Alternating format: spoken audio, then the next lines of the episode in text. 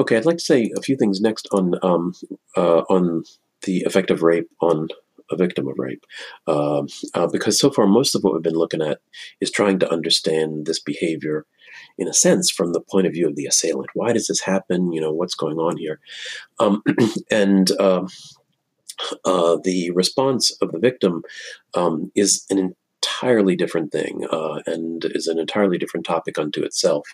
Um, by the way, this is something that we would talk about a lot more in abnormal psychology class, where we'd be talking about um, the fact that a lot of um, victims of rape are liable to uh, develop some stress, some trauma related illness, like post traumatic stress disorder or something along those lines. Um, uh, let's see. Um, uh, and um, the good news is that um, we do have some um, some effective kinds of therapies for folks like that. One of the things to realize, though, is that um, uh, following a rape, many times people go through a period of I forget what the what the usual term for it is, but um, they're essentially trying to hold things together. They're trying to not admit the rape to themselves, trying to keep things as being okay in their life, and not wanting to tell anybody about it for a good long time. Uh, a lot of times, and then after a while, those um, uh, those emotions and uh, memories and things come back uh, much more strongly, right? So there's kind of this period of uh, reorganization or something like that, where um, where it might not be obvious. Um, uh, and um, but that's true for other things with um, people's responses to trauma. We kind of um, a lot of times we we revert to uh, just what we know and you know getting through the day kind of stuff uh, for a while um, before some of this stuff hits us later. Um, uh, people who are raped are at increased risk for suicide um, and many other kinds of problems too: uh, anxiety, depression, post-traumatic stress disorder, um, uh, and so. Mm, I'd like to talk about this more now, but um, uh, that's not exactly what this chapter is about. So, um, so how do we prevent rape? Uh, there have been a few different kinds of strategies uh, to do things: um, legal deterrence, uh, educating potential victims to avoid rapes, and uh, changes in social systems overall. Uh, legal deterrence are going to tend to focus on you know, um, having more uh, police out on patrol, having tougher laws, uh, more rigorous enforcement of things. Um, the angle of educating potential victims is often going to be things uh, to um, essentially um, empower individual people to make them less likely to be victims. Uh, this would include some stuff like um, like some basic self defense, uh, some um, uh, some safety in strange situations kind of behaviors. One thing you got to be careful with with this is that um, that there is the potential here for this to sort of imply that if you do things right, you're not going to be raped. So people who are raped must have done something wrong, right? Does that sort of make sense? So we get we can get back to that potential for blaming victims. Um, you know, what if we have somebody who goes through a lot of courses to prevent being raped, like self defense and safety awareness and all kinds of stuff like that, and then she's raped. Does that mean that it's her fault uh, because, you know, or that those kind of things? Or even just the existence of um, uh, uh, tips for avoiding rape? Does that mean that somebody who is raped?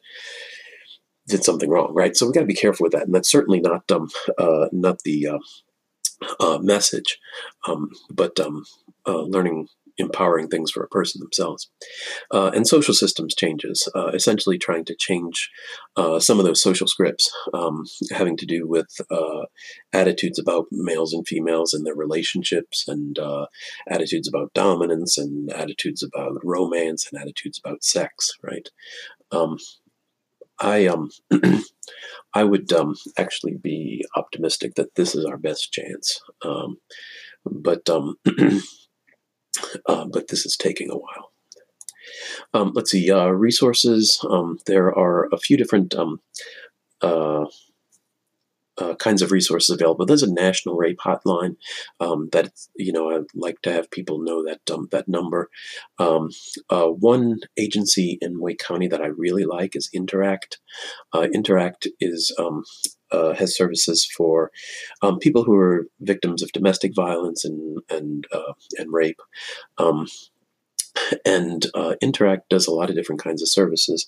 Uh, I think they're a United Way agency, so they get some uh, some money's there, but then they also do their own fundraising.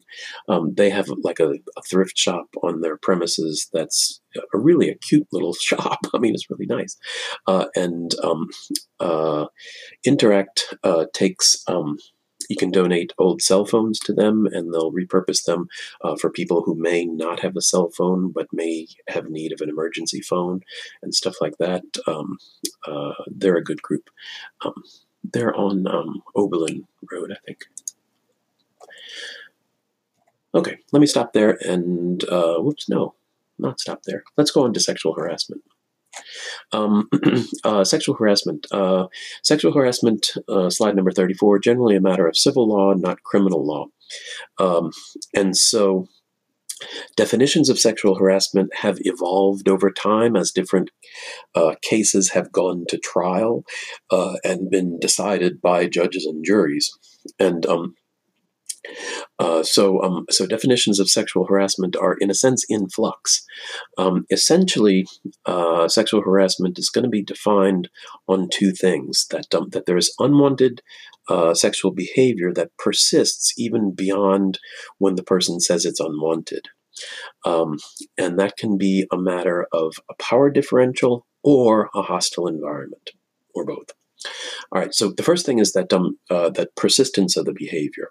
Um, most um, most courts uh, have um, come down on the side that usually just doing one thing is not going to qualify as sexual harassment unless it's really awful, unless it's really flagrant. Uh, you know, showing your genitals to somebody at work or something like that, right?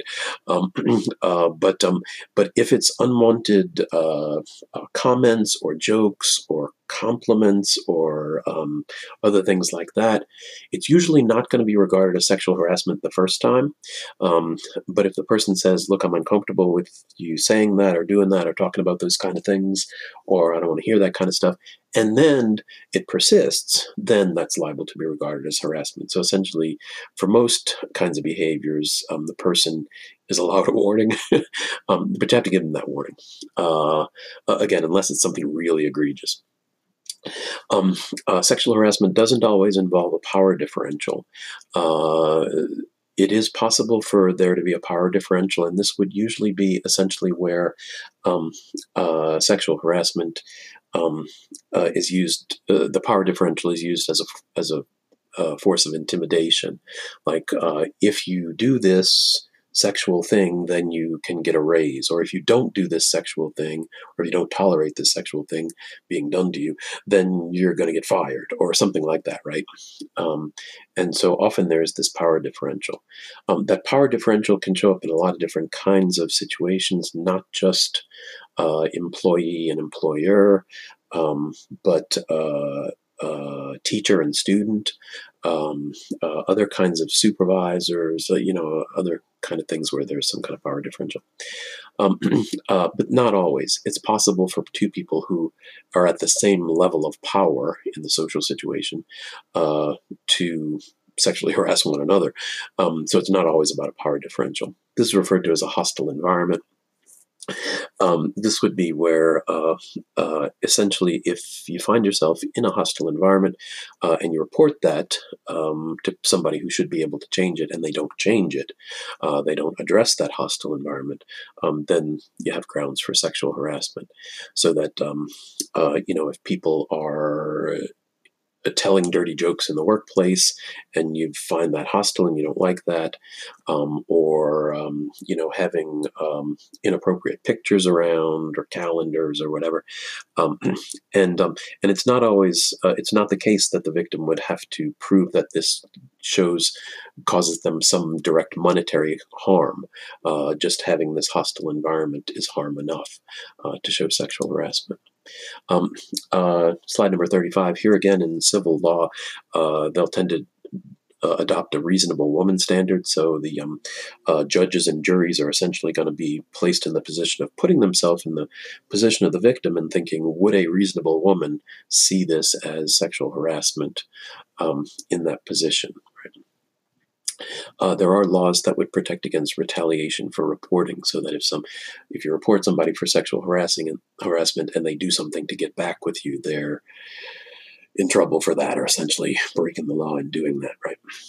Um, sexual harassment is often a special case for um, for uh, uh, employee law and employee grievances. Uh, for a lot of things, if you have um, a problem with things in the workplace, you have to go through a chain of command, you know, up through your boss, up to their boss, up to their boss, and that kind of stuff. And sexual harassment um, is uh, typically regarded as something you don't have to go through the chain of command because uh, it may be people in that chain of command who are either um, you know that you're accusing of harassment or you know could be implicated as protecting that person or other things like that so um, you can go right to the top if you wanted to uh, let's see causes of sexual harassment um, uh, motivation for sexual harassment seems to be about power more than sex. Um, uh, we had a president some years back whose name was Bill Clinton, and um, he uh, got involved with a um, sexual relationship with an intern, and um, uh, while he was in the White House, and um, uh, Bill Clinton later said, "I did this for the worst possible reason. I did it because I could." And um, I think that really kind of gets to this idea about power that um, that he felt like he could get away with it, and that um, you know that's what power afforded him in a sense. Um, and you see that a lot in cases of sexual harassment that this is essentially abuse of power. Um, uh, again, here we find that um, people, uh, men who are uh, are likely to sexually harass are more likely to endorse gender stereotypes uh, and things like that. Um, uh, and um, this uh, is probably not news to anybody, but um, some men interpret minor pleasantries as sexual interest. Um, uh, you know that this is true. That um, that uh, uh, men are liable to um, interpret compliments or things like that as sexual interest. Um, misunderstand that stuff. Uh, sexual harassment of college students. Um, I don't know about this statistic. 30% of college women have been harassed by an instructor. Um, now, honestly, um, you know, in my experience, I've known a lot of professional women who spent a lot of time in college, and almost all of them has a story about a creepy professor, right? Um, so maybe that's true. maybe it's true uh, that um, that it could be that high. Uh, I'm hoping and you know i saw some of that when i particularly when i was in graduate school um, professors sexually harassing uh, uh, students i'm hoping that's less common than it used to be um, uh, schools can be held liable if they ignore it so if it's reported and the school does nothing about it Uh, let's stop there. We'll pick up the next segment with um, uh, violence perpetrated against children, sexual violence against children.